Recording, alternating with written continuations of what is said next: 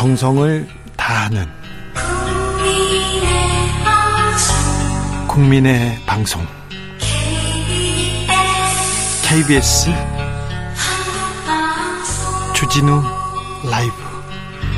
그냥 그렇다고요.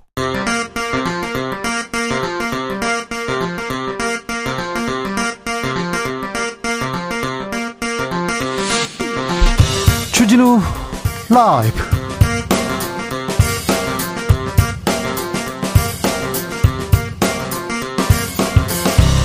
2022년 9월 7일 수요일입니다. 안녕하십니까. 주진우입니다.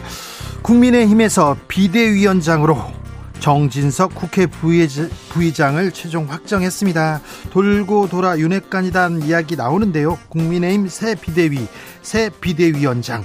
혼란에 빠진 당을 정상화하고 민심을 잡을 수 있을까요? 이슈 티키타카에서 이야기 나눠보겠습니다.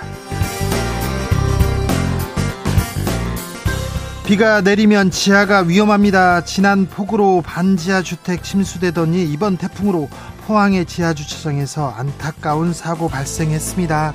윤석열 대통령 이재명 민주당 대표 오늘 포항을 방문했습니다. 재난 위기 상황, 국가 대응 시스템 별 문제가 없는지 살펴야 되겠습니다. 공동 혁신 구역에서 짚어보겠습니다.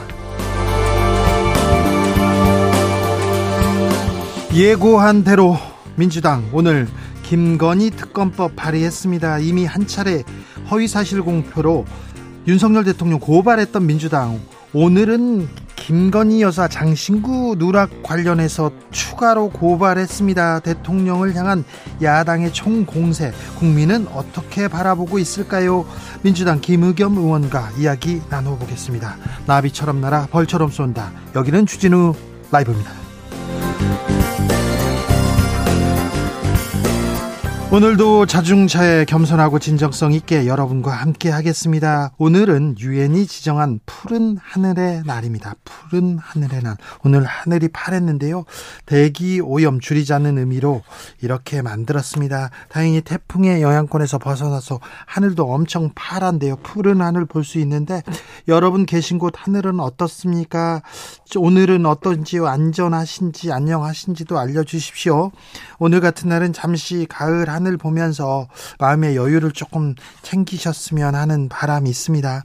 오늘 하늘 모습을 보고요. 자, 어떤 글로 표현해 주시겠습니까? 문학소년, 문학소녀 다 출동하시면 됩니다. 아밤, 주진우 라이브 청취자들이 문학소년, 문학소녀가 많은데요. 네. 총 출동하시면 됩니다. 지금 계신 하늘 표정, 그리고, 어, 바깥 풍경, 풍경 문자로 보내주십시오. 샵 9730. 짧은 문자 50원, 긴 문자는 100원이고요. 콩으로 보내시면 무료입니다. 그럼 주진우 라이브 시작하겠습니다.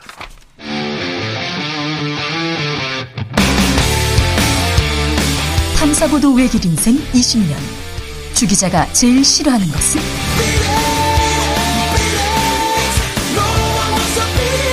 이 세상에서 비리와 부리가 사라지는 그날까지. 오늘도 흔들림 없이 주진우 라이브와 함께.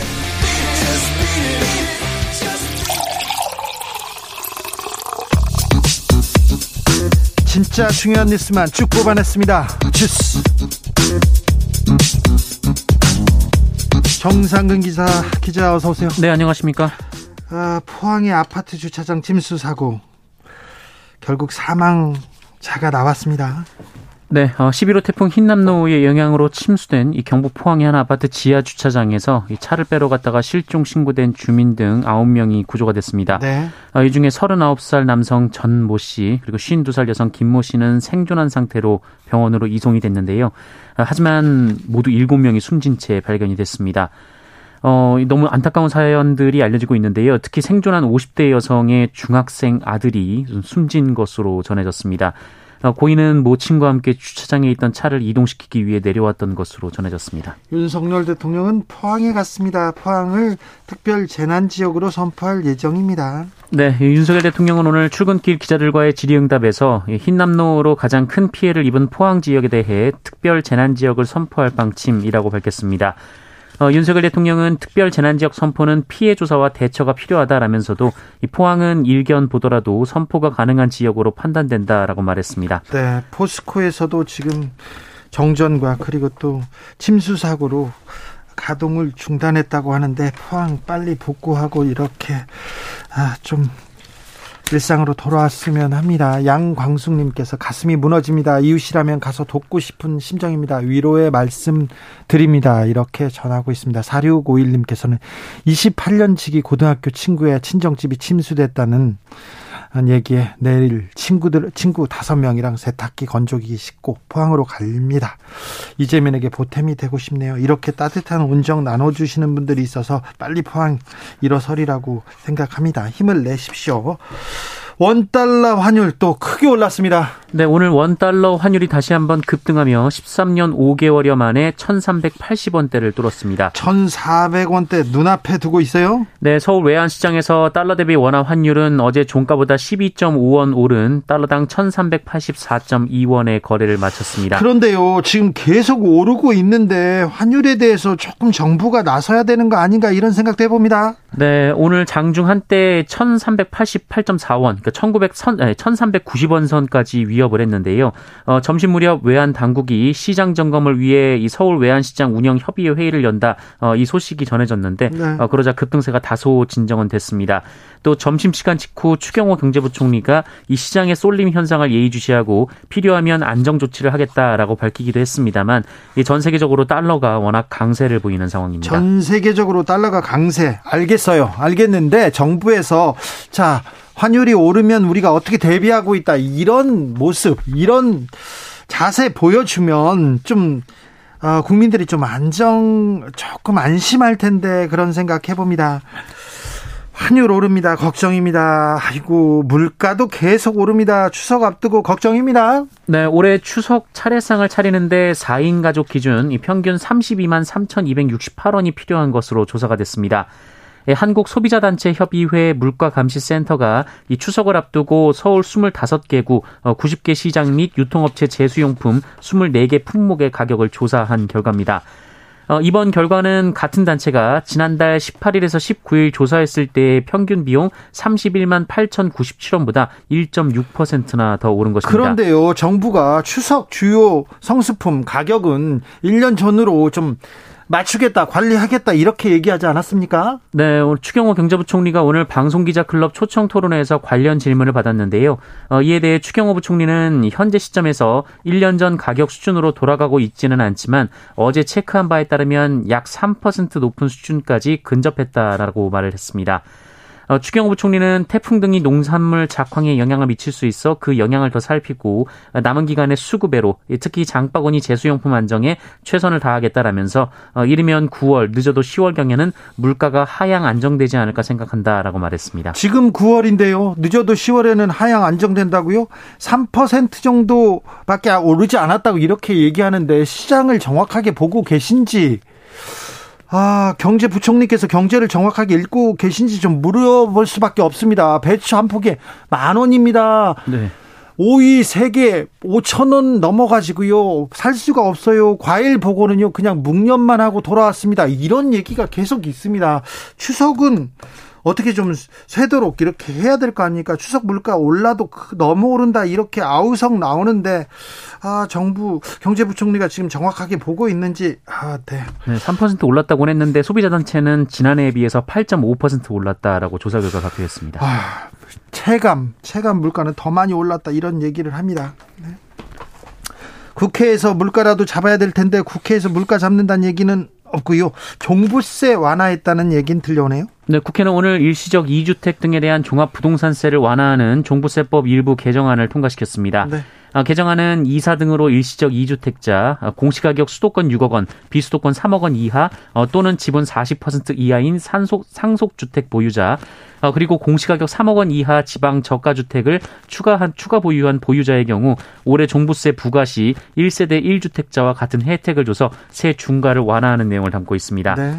어, 또한 1세대 1주택을 보유하고 있는 고령 및 장기 보유자의 세 부담을 덜어주기 위해 주택을 상속, 증여, 양도하는 시점까지 세금 납부를 유예하는 내용도 포함이 됐습니다. 종부세 완화됩니다. 부자 감세라는 얘기 나올 수밖에 없는데요. 왜 여야가 부자들 세금 깎아주는 데는 이렇게 금방 손뼉을 마주치는지 서민들을 위한 법안에 대해서는 왜 이렇게 고민하지 않는지 조금 유감스럽습니다. 서민을 위한 국회 되고 있다, 노력하고 있다, 이런 법안 나왔다, 이런 법안 통과됐다, 이런 뉴스 전하기를 고대하고 있겠습니다. 네. 조금 유감입니다. 민주당에서는 김건희 여사 특검법 발의했습니다. 네, 어, 박홍근 민주당 원내대표는 오늘 최고위원회 회의에서 이 김건희 여사의 주가 조작 의혹, 허위 경력, 뇌물성 후원 사건 등의 진상 규명을 위한 특별검사 임명 등에 관한 법률안을 발의하겠다라고 밝혔습니다. 박홍호 원내대표는 국민적 의혹을 더는 덮을 수 없다라며 이 김건희 여사는 대국민 사과는 물론 학위 논문 자진 철회, 각종 법령 위반 의혹에 따른 이 조사에 성실히 임해야 한다라고 밝혔습니다. 민주당 윤석열 대통령도 추가 고발했습니다. 네, 지난 대선 당시 이 부인 김건희 여사의 장신구 신고를 누락했다면서 민주당은 윤석열 대통령을 공직선거법 위반 혐의로 검찰에 고발을 했습니다. 어, 김건희 여사는 지난 6월 이 나토 정상회의 참석 당시 착용했던 장신구가 논란이 됐었는데요. 이 펜던트만 해도 시가 6,200만 원 상당으로 전해졌습니다. 어, 대통령실은 장신구 세점중 두점은 지인에게 빌렸고 한 점은 신고 대상에 해당하지 않는 이 소상공인으로부터 구입한 장신구다라고 해명했습니다만 민주당은 해당 팔찌를 수개월간 어, 김건희 여사가 여러 행사에 착용한 사진이 발견됐다면서 납득하기 어렵다라고 반박한 바 있습니다. 국민의힘에서는 거세게 반발합니다. 네, 권성동 국민의힘 원내대표는 오늘 민주당 자체가 이재명 대표 개인의 정치적 경호실로 전락했다라며 이 민주당이 특검을 주장하는 이유는 이재명 당대표를 둘러싼 온갖 스펙터클한 범죄 의혹으로부터 국민의 관심을 다른 데로 돌리기 위한 것이다라고 주장했습니다. 아울러 김건희 여사 관련 의혹에 대해서는 이미 문재인 정부 시절 검찰 특수부까지 동원해 수사하고도 기소하지 못했다라고 주장했습니다. 네. 7419님께서 배추 만원, 이거 옛날 얘기입니다. 지금 배추 한 포기 13,000원입니다. 얘기합니다. 오늘 시장에서 그렇게 판다고 합니다. 1475님, 배추 한 포기 만원 옛말입니다. 지금 만 오천 원 합니다. 만 삼천 원, 만 오천 원 한다고요. 배추가요. 이거 좀 금추네 금추. 이거 좀 잡아주셔야 될 텐데 참. 아, 이재명 대표 의 배우자 김혜경 씨는 오늘 검찰에 출석했어요. 네, 김혜경 씨가 법인카드 유용 의혹 사건 조사를 받기 위해 오늘 오후 1시 40분쯤 수원지방검찰청에 출석했습니다. 아, 지난달 31일 경찰이 김혜경 씨를 검찰에 송치한 지 일주일 만입니다. 네. 김건희 여사 논, 논문 표절 이야기 계속 이어집니다. 논란 커집니다. 국민의힘에서는 이 교수단체, 정치적인 단체다 비판하고 나섰습니다. 네, 국민의힘은 김건희 여사 논문 표절 검증을 위한 범학계 국민 검증단의 대국민 보고회에 대해 이 해당 검증단 참여단체의 성향을 문제 삼았습니다. 어, 해당 단체에 참여하고 있는 교수들이 이재명 민주당 대표를 지난 대선 당시 지지한 친 이재명이라고 주장했고요. 네. 어, 따라서 검증 내용도 믿을 수 없다라고 밝혔습니다만 이 검증 내용에 대해서는 구체적으로 반박하진 않았습니다. 어, 박정아 수석 대변인은 이들이 사교련, 민요, 민교협, 국교련 이 단체의 주요 임원을 역임했거나 현재 임원들이라고 주장했고요. 이 검증에 참여한 또 다른 단체는 한미 연합 군사 훈련을 중단하는 어, 이런 중단을 촉구하는 기자회견을 주도하기도 했다 이렇게 주장했습니다. 민주당에서는 국정감사에서 이 문제 들여다보자 이런 입장입니다. 네, 국회 교육위원회 소속 민주당 의원과 무소속 민영배 의원은 오늘 국회에서 합동 기자회견을 열고 이 부끄러운 논문 몇 편 학위를 유지하려고 온 사회를 들쑤셨다라며 어, 김건희 여사와 교육부, 국민대학교의 행태에 깊은 유감을 표한다라고 밝혔습니다. 아울러 교육부가 국민대 연구윤리위원회 운영에 관한 특정 감사를 해야 한다라고 주장했고요. 또 교육위 야당 간사인 김영호 의원은 이 국정감사 증인으로 우선 고려하고 있는 인물이 있느냐라는 취재진의 질의에 이 국민대 국정감사라고 할 만큼 국민의 강한 요구가 있기 때문에 국민대는 반드시 증인으로 채택할 생각이다라고 답했습니다. 아울러 김건희 여사를 증인으로 신청할 계획이 있느냐라는 질문에는 국민 요구를 언급하면서 가능성을 열어뒀습니다. 국민의힘에선 새 비대위원장 이렇게 고르고 골랐습니다. 결국 정진석 국회 부의장 지명됐습니다. 네, 국민의힘이 오늘 의원총회를 열고 오선의 정진석 국회 부의장을 당 비상대책위원장에 임명하는 안을 추인했습니다. 어, 원래 정진석 부의장이 강하게 고사해온 것으로 알려졌는데요.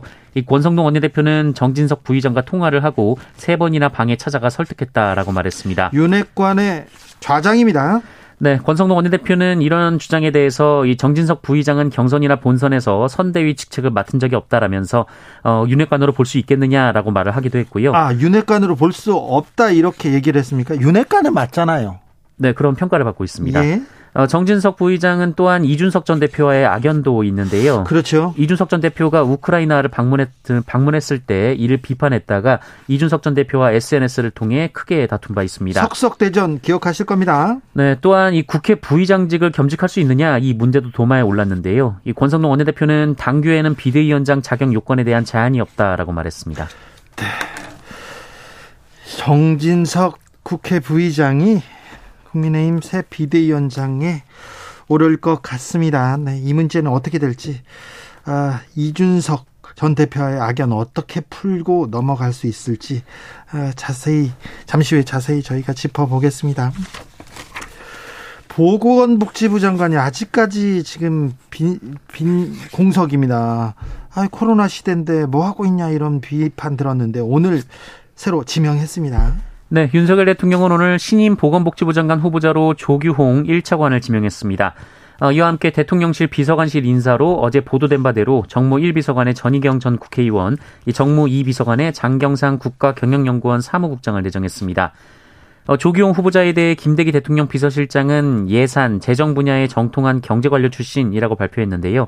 어, 그 말대로 조규홍 후보자는 보건이나 복지 분야 전문가라기보다는 어, 경제관료 출신입니다. 어, 김대기 실장은 1차관으로서 현안 추진의 연속성이 있고 이 과거에도 예산을 하면서 연금이나 건강보험 개혁에 많이 참여하신 분이다라고 얘기를 했고요. 앞으로 복지 분야의 윤석열 정부 국정과제 실현을 이끌어줄 적임자 이렇게 설명을 했습니다. 어, 한편 공석인 교육부 장관 후보자에 대해서는 조금 더 검증을 하고 있다라며 조속한 시일 내로 말씀드리겠다라고 말했습니다. 네, 교육부 장관 자리는 계속 비어 있네요. 코로나 상황 어떻습니까? 네, 오늘 코로나19 신규 확진자 수는 8만 5,540명이 나왔습니다. 어제보다 1만 5천여 명 정도 줄었고요. 네. 일주일 전과 비교하면 1만 8천여 명 정도가 적습니다. 학견이 유행해서 좀 내려오는 그런 상황은 맞습니다. 위중증 환자는 어때요? 네, 521명으로 조금씩 줄고 있는 추세입니다만 15일 연속으로 500명대를 기록하고 있고요. 사망자는 56명으로 어제보다 12명 늘었습니다. 그런데 가을바람 불고요. 독감철 다가옵니다. 네, 이 8월 3주차 독감 의심 환자가 환자 1000명당 4.2명이었는데요. 어, 지난해에는 1.1명이었으니까 아, 그래요? 네, 4배 정도 늘고 있는 상황입니다. 독감 환자가 빨리 빨리 생기고 또 급히 느네요. 네, 여기에 올 가을이나 겨울 코로나19 재유행에 대한 우려가 나오고 있는 상황이어서요. 이 코로나19와 계절 독감의 동시 유행도 우려가 되고 있습니다. 어, 실제로 계절이 반대인 남반구 국가 호주와 뉴질랜드에서는 이 독감이 대규모로 유행하기도 했습니다. 그렇다면 우리도 독감이 온다. 독감 유행이 하... 불가피하다 이렇게 보고 대비해야 되겠네요. 네, 참고로 올해 독감 예방 백신 무료 접종은 어린이는 이달 21일부터 어르신들은 10월 12일부터 순차적으로 받을 수 있습니다.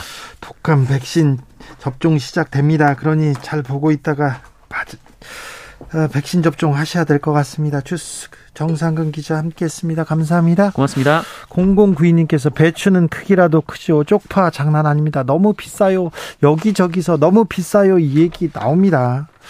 김정숙님, 우리나라만 그런 게 아니고 세계적으로 물가 때문에 난립니다. 그러니까 물가를 잡는 게 최우선 과제다. 이렇게 얘기는 했는데, 민생 과제 빨리 해결하겠다. 이렇게 얘기는 하는데, 좀 노력이 좀 부족합니다. 그죠? 정치권 뉴스 보세요. 민생을 위해서 물가 잡겠다는 노력이 좀 부족합니다. 네. 어, 대기오염을 줄이자는 의미를 담은 푸른 하늘의 날. 오늘 푸른 하늘의 날입니다. 안녕하신지 여러분의 하늘 풍경은 어떠신지 물어봤더니 아, 네. 문자 많이 옵니다. 1404님 흰남노 후에 하늘이 너무 맑아서 좀 슬퍼요.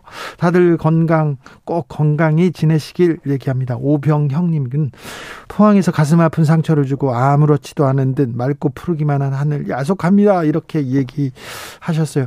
어제 태풍이 가고 먹구름이 지나면서 파란 하늘이 이렇게 다가오는데 참 슬프기도 하더군요. 그래도 네. 가을인데 네. 빨리 상처를 씻고 바로 이렇게 일상으로 바로 돌아오기를 좀 기원해 보겠습니다. 김태현님, 여기는 경주입니다. 날씨가 굉장히 파란 하늘입니다. 맑습니다. 그리고 어제는 저녁 6시쯤에 달이 떴습니다. 예, 달도 또 예, 예쁘기도 하더라고요. 3272님 티끌 하나 없는 하늘 나를 비추는 거울이네 얘기합니다. 가을 하늘입니다. 아이고 봄 여름 하늘은 범접할 수도 없는 그런 가을 하늘이 계속되고 있으니 여러분께서 좀 가을 하늘을 좀 보고 좀 아, 마음을 조금 이렇게 이렇게 다져보는 것은 어떤지 생각해 봅니다. 1276님 지금 주말 농장에서 파란 하늘 안에서 배추, 무, 모종 심고, 심어놓고 김장 해 먹으려고 하고 있습니다. 김장하려고요. 첫 김장 도전 잘할 수 있겠지요. 지금 배추를 심어서 김장을 하, 는 거군요. 무를 지금 이렇게 심어서 김장을 하는 거군요. 주말 농장에 배추, 무, 모종 심고 있다니요. 오, 네, 놀랍습니다. 조혜숙님, 구름 한 점 없이 반짝반짝 빛나는 가을 하늘입니다. 하지만 지난번 수해와 이번 태풍에 피해 보신 분들 생각하면 마냥 즐길 수만은 없네요. 그러니까요. 가슴 한 구석이 좀 무겁습니다. 6878님 하늘은 높고 바람은 산들 이끌려 나온 공원 벤치에서 시끄러운 세상사 있고 무, 무한 빠져들고 싶습니다. 이렇게 얘기합니다. 그렇게 한숨 돌리는 것도 네, 좋습니다. 돌리면서 쉬면서 가야죠. 송호관님 하늘 위로 어, 올려보면요 푸른 창공을 보니까 훨훨 날아 유럽으로 가고 싶은데 지갑이 비어 있어 우울합니다 얘기합니다 그러게요 지금 아 여행 가고 싶다 이런 분들이 있는데 비행기표 너무 비싸 이렇게 또 얘기하더라고 비행기표는 왜 그렇게 비싼 건지 왜 이 부분은 이렇게 정리가 안 되는 건지 또 이것도 또 궁금하기도 합니다 네 아 음, 주말에 그리고 추석 연휴에 어디 가고 싶다 그런데 갈 수 없다 이런 분들 너무 많은데요. 네. 일단 하늘을 보세요. 네. 그리고요. 네. 잘 되겠죠. 이렇게 생각하자고요. 긍정적인 마인드도 좀 필요한 것 같습니다. 교통정보센터 다녀오겠습니다. 정현정 씨.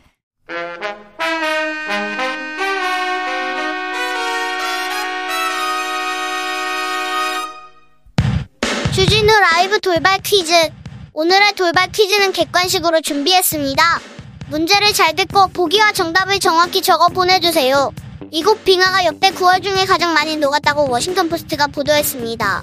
이곳에 이례적으로 열파가 덮치면서 한여름에나 있을 법한 규모로 녹게 된 건데요.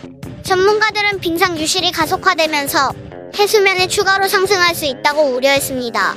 북아메리카 북동부 대서양과 북극해 사이에 있는 세계 최대의 섬으로 국토의 85%가 빙상으로 덮여 있는 이곳은 어디일까요? 보기 드릴게요. 1번 그린란드, 2번 그린피스. 다시 들려드릴게요. 1번 그린란드, 2번 그린피스. 샵9730 짧은 문자 50원 긴 문자는 100원입니다. 지금부터 정답 보내주시는 분들 중 추첨을 통해 햄버거 쿠폰 드리겠습니다. 주진우 라이브 돌발 퀴즈 내일 또 만나요.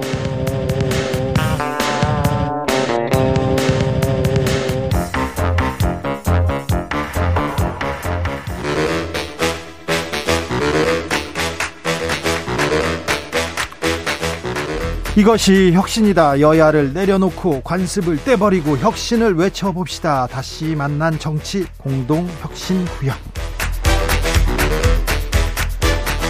수요일 주진우 라이브는 정쟁 비무장지대로 변신합니다. 대한민국 발전을 위해서 날샌 공방은 환영합니다. 주진우 라이브가 지정했습니다. 여야 혁신위원장 두 분 모셨습니다. 먼저 천하람 국민의힘 혁신위원 어서 오세요. 예, 전남 순천의 천하람입니다. 최지훈 민주당 전 국제대변인 어서 오세요. 안녕하세요. 최지훈입니다. 네. 태풍 피해는 없으시죠? 예, 다행히 없었는데 네. 부산도 생각보다는 좀 빨리 지나가가지고 다행이라고 생각합니다. 네, 예. 괜찮으시죠? 네, 저희 전남도 괜찮고요. 네. 이제 근데 의외로 이제 포항과 경주 지역이 좀 그 피해가 많아가지고 네. 네, 좀 그래도, 참 마음이 안 좋습니다. 네. 아, 그래도 시민들이 잘 대비해서 그래도 태풍 잘 지나가나 했는데 또 피해가 또 있습니다. 빨리 이렇게 복구하고 일상으로 돌아오기를 기원해 보겠습니다. 배추 한 포기가 만 오천 원이래요. 아이고 참. 엄청 네. 비싸요. 진짜. 네. 예. 천하람 변호사는 잘 모르죠. 아 저는 근데 의외로 그 저희 순천 지역이 그 도시인데도 전통시장이 굉장히 크게 잘 돼 있습니다. 아, 그렇죠. 그래서 약간 이제 그 의외로 자주 가요. 아 그렇습니까? 예, 가면은 또 그 어머님들도 좀 잘해주시고 네. 예, 아직 도망 안 가고 잘 살고 있네 이렇게 네. 봐주시기 때문에. 아 그렇습니다. 예, 예, 네. 좋습니다. 순천시장 좋죠. 네. 네. 자, 그런데요. 네. 국민의힘 비대위원장 얘기를 해야 될 것 같습니다. 새 비대위원장으로 정진석 국회 부의장 이렇게 오늘 추대됐습니다. 어떻게 보셨어요?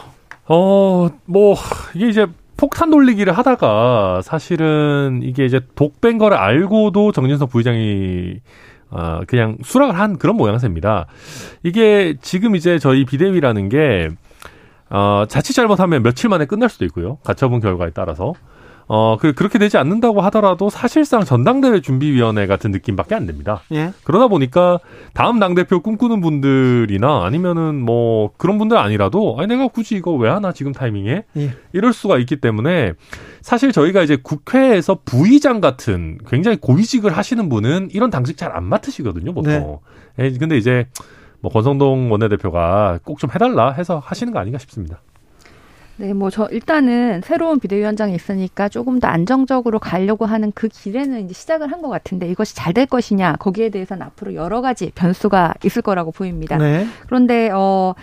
어, 사실 지금 이, 이런 새로운 비대위가 뭐 혁신을 한다든지 뭐 그럴 만한 동력은 별로 없는 것 같아요. 일단 비대위원장이라는 자리 자체가 보통 선출된 권력이 아니고 이렇게 추대되거나 임명되는 것이고 또 뭐 총선이 바로 앞이면은 뭐 이렇게 뭐 뼈를 깎는 고통을 뭐 감당하고도 하겠는데 지금은 그럴 만한 동력도 없고 그래서 어떻게 하면은 이 상황을 좀 잘 버티고 안정될까? 이것만 해도 엄청난 숙제인 것 같은데 그래서 앞으로 이 새로운 비대위가 뭐 어떻게 될지 어 그리고 구체적으로는 예를 들어서 권성동 대표, 원내대표를 이제 사퇴하시고 새로운 원내대표를 뽑고 이런 과정들을 좀 거쳐야지 좀 새로운 비대위 갖고 지금까지는 뭐 비대위원장이 됐어도 크게 이게 새롭다는 느낌이 안 들거든요. 그래서 앞으로 갈 길이 멀다, 멀다고 보입니다. 새롭지 않다. 이거 돌고 돌아서 또 윤핵관이냐 이 얘기 바로 나옵니다.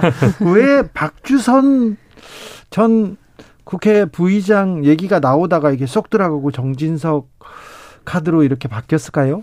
그러니까 일단 뭐 그래도 저희 또 새롭게 선임된 비대위원장이시니까 일단 잘하시기를 바라고요. 저도 당연히 국민의 구성원으로서. 근데 이게 사실 이게 이번이 관리형 비대위이기 때문에 아주 대단한 새로운 분을 모셔오기가 쉽지 않은 환경입니다. 말씀하신 것처럼 이게 외부에서 영입해온 비대위원장이 실권이 있으려면은 선거를 앞두고 있어서 정말 인적 쇄신을 할수 있거나 아니면 당의 위기 의식이 충천해가지고 정말로 혁신적인 조치를 할 수 있는 환경이 돼야 되는데 그런 거는 아니었어요. 그러니까 박주선 전 부의장 같은 경우도 그런 걸 겁니다. 내가 들어와 봤자 뭔가 의미 있는 성과를 내기도 어렵고 당을 안정적으로 관리하는 게 지금 중요한 시기인데 그러기에는 사실 박주선 전 부의장이 저희 당뿐이 아니거든요. 민주당에서 계속 이제 의원 생활 하셨고 그 후로 뭐 국민의당, 민생당 아마 그런 식이셨던 걸로 아는데 예. 그러다 보니까 지금 타이밍이 본인과 안 맞다. 뭐 그렇게 보신 것 같아요. 그렇습니까? 네. 새 비대위원장은 이준석 전 대표와 또 어떻게 또 아, 관계를 정립할지. 그 정진석 그 비대위원장 같은 경우도 바로 그 질문을 받았는데, 그러니까 뭐 웃으면 약간 이렇게 웃진 않으셨나? 아무튼 본인이 그렇게 모난 사람 아니다. 뭐 또 이준석 대표가 어, 뭐 당에 대한 애정이 있다면은 좀 이렇게 어, 양보하는 모습 보여주지 않겠나 뭐 이렇게 하셨는데 간단한 문제는 아닌 것 같습니다. 그렇죠. 예. 뭐. 가처분 어차피 할 거고 이준석 대표 입장에서는. 네. 예. 결국은 법원의 판단에 또 당의 당이 끌려다니는 그런 모양새가 일정 기간 지속될 것 같습니다. 그런데 국민의힘은 이게 법원에서 판단을 하면은 아, 가처분을 했을 때 이게 무효라고 될 가능성이 굉장히 큰 것 같은데 왜 이런 무리수를 두고 어, 이준석 대표가 가처분 신청할 것도 굉장히 예측이 되는데 왜 이런 잘못된 어, 남들이 봤을 때는 좀 이렇게 분란을 스스로 아, 조장하는 그런 일들을 왜 계속 또 하고 있는지가 조금 상, 제3자 입장에서는 좀 황당한 일입니다. 글, 글쎄요, 이게 high risk high return도 아니고, 사실 당 입장에서는 가처분을 이겨봤자 본전인 그런 건데, 아, 저도 뭐 솔직히 좀 약간 납득하기는 어렵긴 하고요. 대신에 이번에는 한번 지난번에 했던 이제 그 경험이 있으니까 특히 인용대 이준석 대표의 주장이 인용될 경우를 대비해서 뭔가 plan B는 세워놓지 않았을까. 저도 물 떠놓고 빌고 있습니다. 네. 정진석 새 비대위원장이 이준석 전 대표한테 당을 사랑하는 마음이 있다면 현명한 판단해 주길 요청한다 이렇게 얘기했는데 어찌 지내는지 어, 지켜보겠습니다. 당을 네. 사랑하는 마음이 있어도 네, 현명한 판단이라는 게 아마 비대위하고는 좀 다른 생각일 텐데 그리고요 네. 오늘 그 비대위원장 수락을 하면서 소감 이 첫 첫 소감을 이렇게 맡게 된 소임을 이렇게 밝혔는데요. 소감을 밝혔는데 국 지금 이제 활주로에서 뜨지 못한 비행기라고 이렇게 날아오르지 못한 비행기라고 얘기하면서 윤석열 대통령은 대한민국을 정상궤도로 올려놓고 있다. 한미 군사동맹 복원했다. 그리고 탈원전 정책 해가지고 잘하고 있다. 그 다음에 경제 정책 경제 정책도 잘하고 있다. 그리고 부동산 정책도 바로 잡았다. 이렇게 다 잘했다고 이렇게 얘기하시고 근데 활주로에서 비행기가 날지 못하고 있다. 날게 해야 된다. 이렇게 얘기하는데 아, 현실을 정확하게 보고 계신가 이런 생각도 들었어요. 아, 아마 이제 정진석 비대위원장이 저희 당의 비대위원장이시니까 그러니까 정부가 잘하고 있는 것도 있는데 너무 주목을 못 받고 있는 거 아니냐 하는 안타까운 마음에서 그런 얘기 하신 것 같고요. 실제 뭐 화려하진 않지만 그런 걸 하고 있죠. 뭐 예컨대 과거에 말이 안 되는 뭐 소득주도 성장 같은 것들 폐기하고 부동산 정책도 점차 이렇게 어, 저, 뭐, 물론 이제 기준금리 인상의 영향이 있지만 좀 이렇게 정상적으로 가려고 하고 탈원전 같은 것도 바로잡고 뭐, 성과가 없는 건 아니죠. 그런 부분 강조하신 것 같습니다. 저는 몇 달 전에, 어, 민주당이 여당이었을 때, 아, 이렇게 어떻게 대통령이 다 잘한다고 하냐, 뭐 이렇게 공격을 많이 하셨어요. 국민의힘 분들이. 근데 지금 뭐 몇 달 지나가지고 이 주어만 바뀌었지, 뭐 목적어나 동사는 다 똑같은 것 같은데. 예를 들어서 뭐 한미동맹 잘하셨다 이러시는데, 우리 지금 뭐 한미동맹, 굳건한 한미동맹을 위해서 그래서 심지어는 뭐 중국 견제도 그냥 아주 자연스럽게 얘기를 하셨던 아, 윤석열 정부가 들어온 이후에 아, 그렇게까지 한미 동맹을 강조했는데 막상 또 펠로시 어, 의장이 왔을 때는 만나시지 않으셨고 그 이후에 지금 미국에서는 바로 전기차를 전기차 같은 경우에는 한국 전기차 같은 경우에 오히려 역차별이 되게 한국 수입은 오히려 어 힘들어지게 만들어 놓겠다는 거 아닙니까? 새로운 법안이 통과해서. 그래서 지금 한국에 있는 기업들이 미국에 그렇게 많이 투자를 하고 윤석열 대통령이 그렇게 한미 동맹을 외치는데 한국 기업은 오히려 역차별 받고 있는 이 상황이 과연 한미 동맹의 그 좋은 결과인가? 그리고 말씀하셨다시피 지금 부동산 정책을 뭐 잡았다라고 하시는데 윤석열 대통령이 지금 대통령 되신 지 얼마 안 되셨고 실제로 부동산 정책 중에서 실행된 것이 지금 거의 없고 금리 때문에 과도하게 올랐던 그 거품이 꺼지는데 그것을 우리가 잘하고 있다라고 얘기를 하시는 거는 아, 다들 이렇게 좀 어느 정도 국민들이 보셨을 때도 납득이 안 되는 경우가 많은데요. 그러면 물가는 그러면 대통령이 올리신 겁니까? 물가가 지금 배추가 만 오천 원이라는데 그거 아니지 않습니까? 과도한 금리나 이런 것 때문에 그렇다라고 하시면 부동산도 마찬가지로 금리 때문에 떨어졌다고 이렇게 좀 일관성이 있으셔야 될 거라고 생각을 합니다. 아니, 물가가 올랐으니까 이제 금리를 인상해서 물가를 어쩔 수 없이 잡으려고 하는 거고요. 그리고 이제 미국의 그 전기차 관련해서 인플레이션 간축법 얘기해 주셨는데 이게 저희뿐만 아니라 사실 미국과 좋은 관계를 유지하고 있는 EU라든지 일본도 다 지금 마찬가지 입장에 처해 있습니다. 그러니까 아무리 동맹국이고 관계가 좋다고 해도 미국도 이제 자국 우선주의를 펼칠 때들이 있지 않습니까? 뭐 반대로 문재인 정부 하에서 중국과 좋은 관계를 유지하려고 노력을 많이 했지만 또 중국으로부터 뒤통수 맞은 일들도 많았습니다. 예.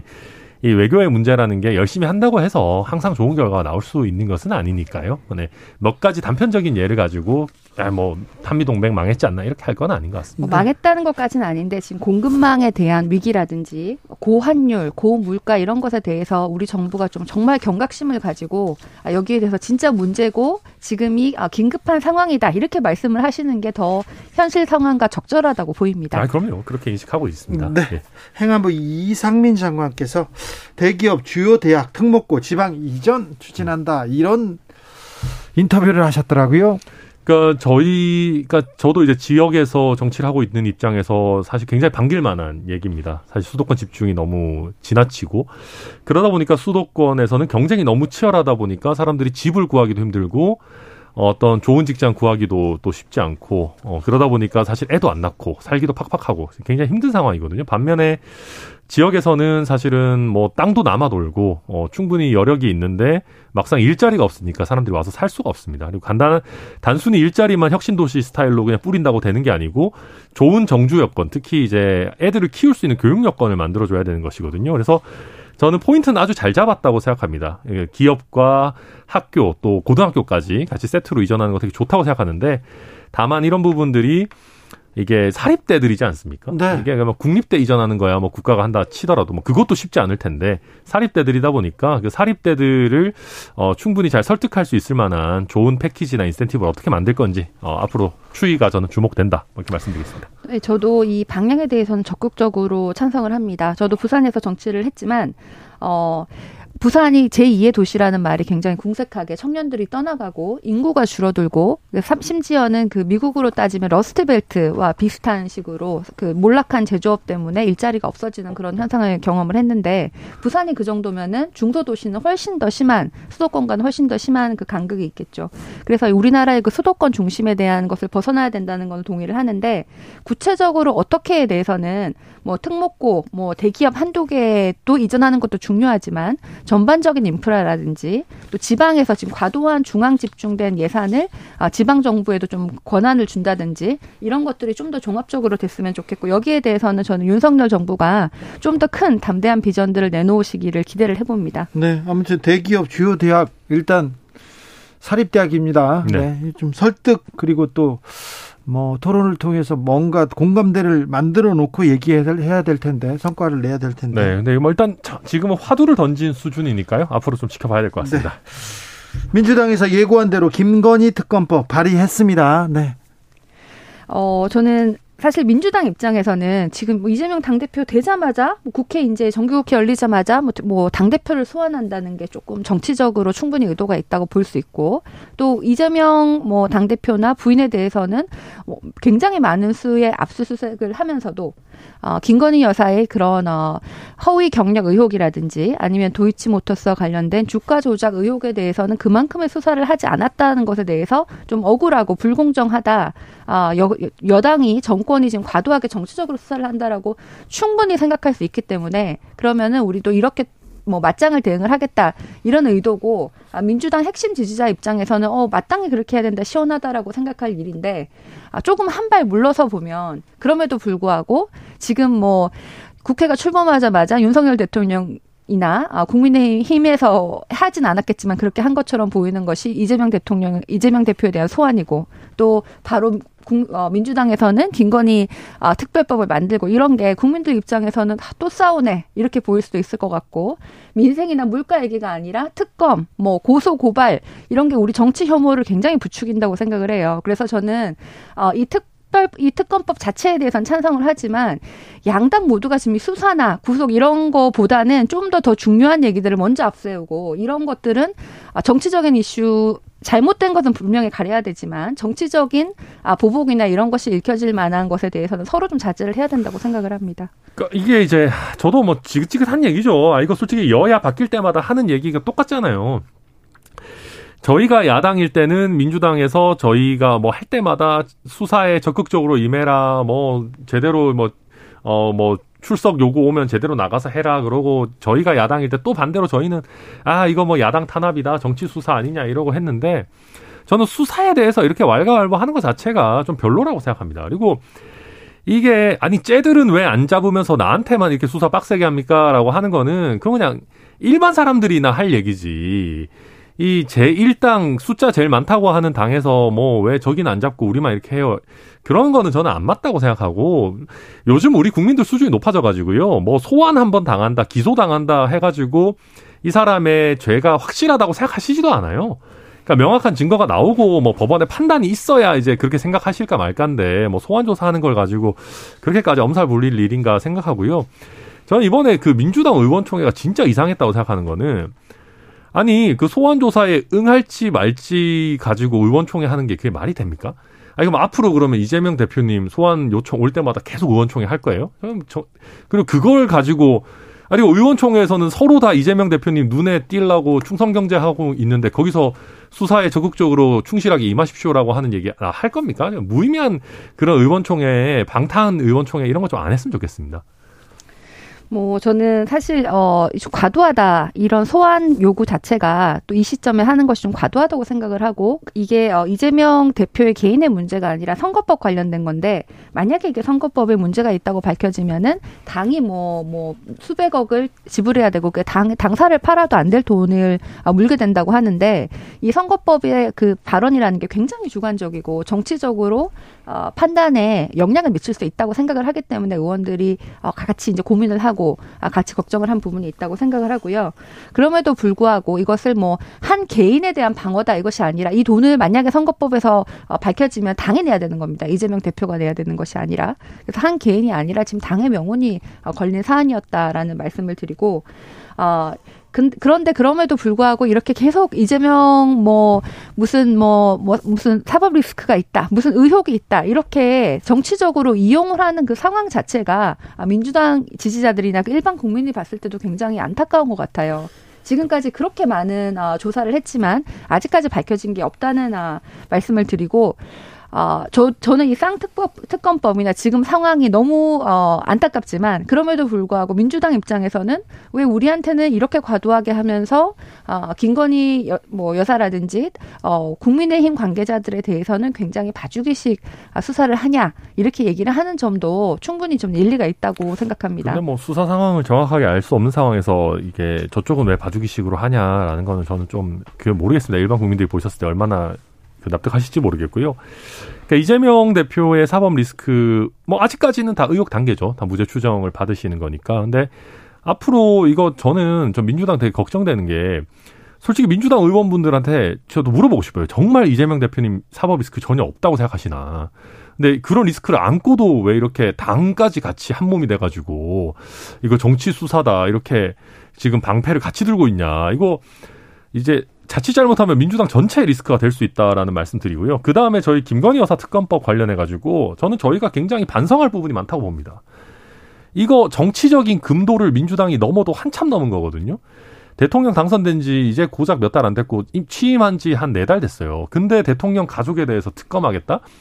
이거 사실 말도 안 되는 거고 대선 불복 프레임으로 할 수도 있는 건데 지금 김건희 여사에 대한 여론의 흐름이 안 좋으니까 저희 국민의힘이 원하는 것만큼 역풍이 안 불고 있어요, 사실. 그러니까 이게 저는 민주당을 비판하는 것도 비판하는 거고 뭐 이재명 방탄이다라는 얘기도 물론 해야 되지만 그와 동시에 지금 김건희 여사와 관련된 여러 가지 이제 국민들 의혹이 있는 부분. 의혹을 해명하고 넘어갔으면. 그렇죠. 그런 부분들에 대해서 국민들한테 진솔하게 얘기하고 아니 사과할 부분 있으면 사과하고 그래야 되는 거지. 아 이거 그냥 저쪽에서 물타기용으로 특검입니다. 이렇게만 할 일은 아니다. 저희도 반성할 부분이 있다. 고 생각합니다. 저는 어 아까 뭐 사법 리스크에 대해서 어 뭐 민주당 의원들이 진짜 뭐 이게 뭐 문제 문제가 없다고 생각하냐 하고 하시는데 이 사법 리스크를 두 개로 나눠야 될 것 같아요. 하나는 실제로 잘못한 것이 있느냐. 아, 두 번째는 정치적으로 과도하게 잘못을 덮씌우느냐 이건데 실제로 잘못한 것에 대해서 이재명 대표가 개인적으로 책임져야 되는 것에 대해서는 많은 부분 사람들이 공감을 하는데 문제는 정치적으로 과도하게 잘못한 게 없는데도 잘못한 게 있는 것 마냥 부풀려서 정치적으로 과도하게 하는 것은 정치적인 이유기 때문에 당이 같이 어, 보호를 하고 충분히 어, 방어를 해야 된다라는 것에 대해서는 많은 분들이 또 공감을 하시는 거예요. 그래서 이거를 다 보고 뭐 민주당이 왜 같이 하느냐라고 하는 거는 어, 사실은 정치적인 수사를 한 주체가 잘못한 건데 아, 그것을 방어하는 것이 잘못했다라고 하는 것이 아, 무슨 문제가 되냐 싶고요. 아니, 근데 네. 아 저도 뭐 취, 취지는 알겠는데요. 이게 정치적인 수사인지 아니면 실제로 뭔가 잘못이 있는 건지는 수사를 해봐야 아는 거잖아요. 근데 수사를 하는 단계에서까지 야당 대표에 대해서 수사는 이거 탄압이다 이렇게 하면은 아니 야당 대표는 그러면 뭐 수사하지 말아야 됩니까? 대통령이 그러면은 검찰한테 다 얘기해가지고 야 우리 협치해야 되니까 검, 야당 대표는 건드리지 마 이것도 이상하잖아요. 자 예. 그러니까 예. 야당을 수사하는 것은 이거 야당 보복이다. 야당 비뭐 야당을 단합한다 이렇게 얘기하는 거고요. 또 왜 이게 또 여야가 바뀌면 또또 달라집니다. 이런 소모적인 논쟁을 우리 공동혁신위원회에서 좀 어떻게 끝내 봅시다. 어떻게 어떻게 끝냈으면 할까요? 혁신안 없을까요? 다들 일단 깨끗한 삶을 살아야 됩니다. 기본적으로 정치하는 분들이 깨끗한 삶을 살아야 되고 어 그리고 저는 지금 이재명 대표 문제 되고 있지만 허위사실 공표 같은 거 있잖아요. 저는 이런 거는 과감하게 좀 폭을 줄여야 된다고 생각합니다. 허위 사실 그러니까 기억이나 감정을 가지고 이렇게 기소를 한다거나 고, 고발을 함으로써 이게 또 검찰한테 음. 정치권이 검찰한테 그 뭐라고 판단을 맡기게 되지 않습니까? 그렇죠. 법원에. 그러니까 법원에. 물론 이제 저는 이재명 대표 이번에 문제되는 발언들 보면 구체적으로 보면 그러니까 뭐 직무유기 가지고 국토부가 협박했다 이런 거는 좀 굉장히 구체적인 부분이기 때문에 좀 애매하긴 합니다만은 어찌됐든 정치인의 발언은 그러니까 정말 그 사람을 뭐뭐 뭐 아주 안 좋게 음해하기 위한 완전 헛소문 같은 거를 이렇게 막 조직적으로 퍼뜨리고 이런 수준이 아니라면은 언론에 의해서 검증되고 또 서로 토론하는 과정에서 바로잡고 이게 맞다고 보지. 그렇죠. 이걸 막 넓혀버리는 거는 저도 별로 좋지 않다고 생각합니다. 네. 저는 이게 근본적으로 아, 우리 정치가 굉장히 후진적인 행태에서 아직까지 벗어나지 못했다고 생각을 합니다. 아, 예를 들어서 과거의 모든 대통령들을 보면 대부분 검찰이 뭐 뭐 그 가치권을 가, 뭐 수사를 한다든지 뭐 김영삼 대통령 때부터 뭐 아들 뭐 김대중 대통령 때도 아들 그 이후로 노무현 대통령은 돌아가시는데 어, 검찰이 굉장히 아, 큰 원인이 됐다고 생각을 하고 또 이명박 박근혜 대통령은 또 검찰이 또 수사를 했잖아요. 이런 게 계속 이어지는 것에 대해서 우리가 트라우마가 있고 여기에 대해서 과도한 수사다라는 게 근본적으로 있다고 생각을 해요. 그래서 어, 전반적으로 이 권력과 견제 기능에 대해서 조금 더 변화가 필요하고 또 뭐또 뭐, 승자 독식이라는 이 정치 전 어, 정치의 큰 틀이 결국은 이렇게 싸워가지고 내가 지면은 다 죽고 내가 다 죽이겠다 이렇게 되는 이, 이런 형태를 어, 계속 우리가 지금 독재 이후로 유지를 하고 있는데 사회는 독재 이후로 뭐 재벌도 변하고 이제 스타트업도 나오고 사회나 민간은 굉장히 많이 변하는데 정치의 그 큰 틀이 변하지 않은 것이 저는 근본적인 아, 문제라고 생각을 하고요. 아까 말씀하신 뭐 허위 사실 공포에 대해서 우리가 조금 뭐 규율을 규정을 바꿔보자. 그것도 있을 수 있는데 저는 이게 좀이 어. 여당에 대해서 뭐 검찰이라든지 수사하는 데라든지 다 눈치를 본다 중립적이지 않다라고 다 생각을 하고 있는 거예요. 오늘 네. 법카 유용 의혹으로 김혜경 씨가 2시간 40여 분간 검찰 조사를 받고 귀가했습니다. 그런데 야 이재명 의원하고 이재명 대표하고 이재명 주변은 이렇게 샅샅이 털고 저쪽은 다 무혐의냐 하면서 또 민주당이 윤석열 대통령과 대통령 부인 장신구 신고 누락 의혹으로 또 고발을 했습니다. 아니 뭐 이게 이제 아, 물론 뭐 그 장신구 문제는 팩트는 당연히 좀 잘 밝혀져야 되겠죠. 네. 어, 뭐 국민들께서 의구심 가지지 않도록 이게 뭐 뭐 모르겠습니다. 뭐 정말 빌린 건지 뭐 살펴봐야 되겠지만은 아니 그 문제를 좀 명확하게 해명하고 넘어가면 민주당이 어 근거 없이 정치 공세를 한다 그러면 국민들이 알아서 판단할 텐데. 당연하죠. 근데 이제 국민들도 의구심이 있는 거를 지금 민주당이 건드리니까 역풍이 별로 안 부는 거거든요. 저도 예? 그 부분 충분히 인정하고요. 그러니까 잘 해야 되고요. 또 한 가지는 그러니까 뭐 대통령에 대한 고발 이런 거는 사실 좀 무의미하죠. 이거 5년간 어차피 수사도 못 하는 거라 가지고 정치적인 제스처이긴 한데. 네. 그러니까 우리도 건드리면 너네도 건드린다 이런 식으로 이제 계속 물타기 작전으로 서로 서로 하는 거는 아 솔직히 별로 보고 보기가 좋지는 않습니다. 네.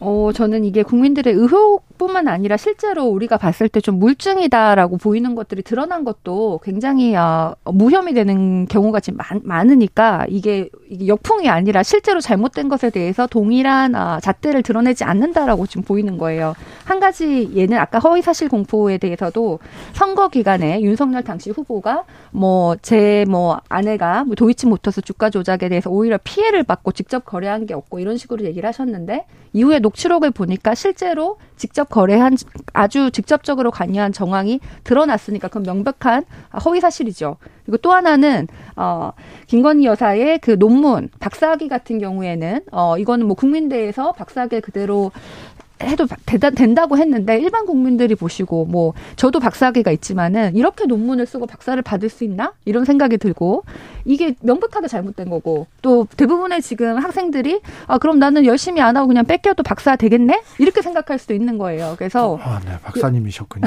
네. 근데 여기에 대해서 우리 국민들이 보셨을 때 이거 상식에 어긋난다라고 생각이 드는데 저기는 무혐의고 아, 요, 이재명 대표 같은 경우에는 좀 헷갈리는데 여기는 수사를 하고 여기에 대해서 문제 제기는 좀 다당 좀 당연한 거라고 보입니다. 그러니까 일단 저는 그래서 함부로 논문을 쓰지 않습니다. 그래서 박사가 아니고요, 저는. 네, 여기는 박사가 아닙니다.